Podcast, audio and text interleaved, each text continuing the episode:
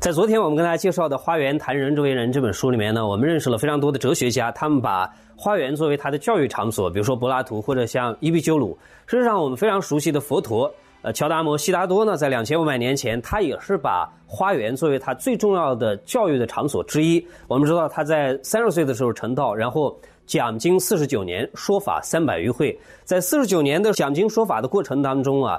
奇树给孤独园是他的最重要的教育场所之一。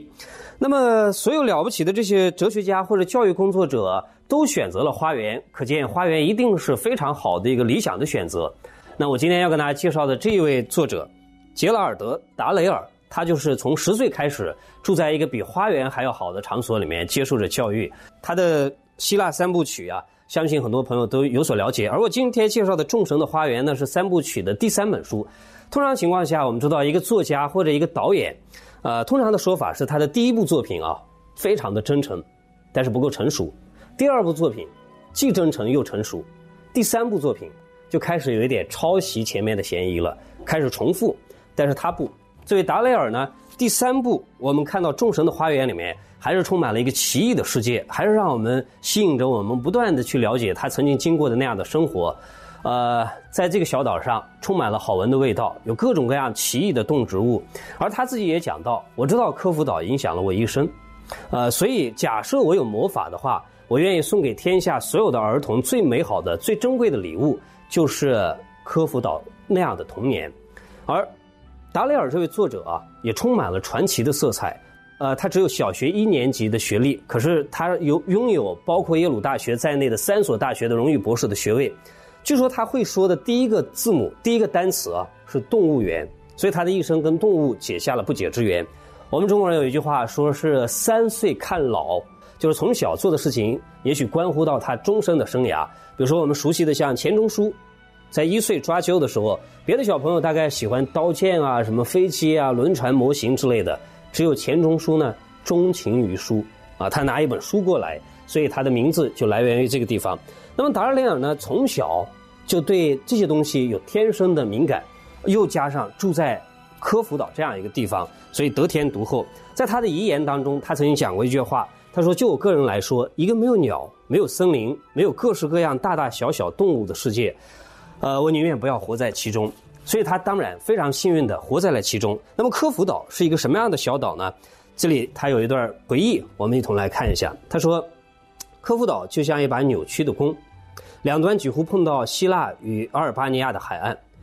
爱奥尼亚海的蓝色海洋被兜在曲线部分里，像一湾蓝色的湖泊。我们家别墅外面有一溜弯弯的石板地阳台，顶棚缠绕古老的葡萄树，一串串肥大的绿葡萄像吊灯一样的垂挂下来。从阳台上，你可以俯瞰种满橘子树的呈现的花园，还有伊犁到海边的橄榄树林。远方的大海蔚蓝平静，仿佛一片花瓣。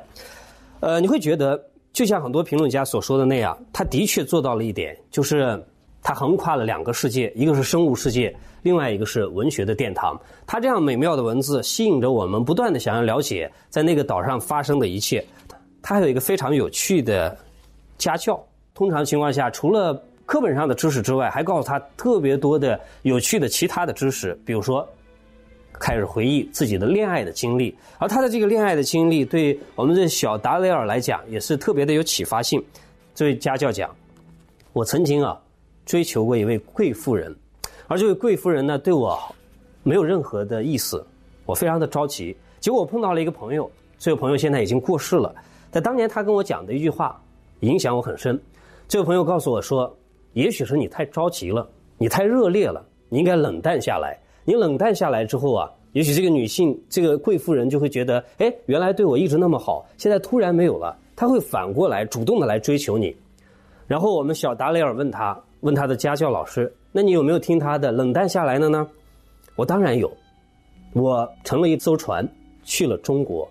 达雷尔觉得实在太棒的选择了，去了中国那样一个遥远的国度、神秘的国度。接着问，那后来呢？后来发生了什么？他这位家教。不无伤感的讲，当我回来的时候，他已经结婚了。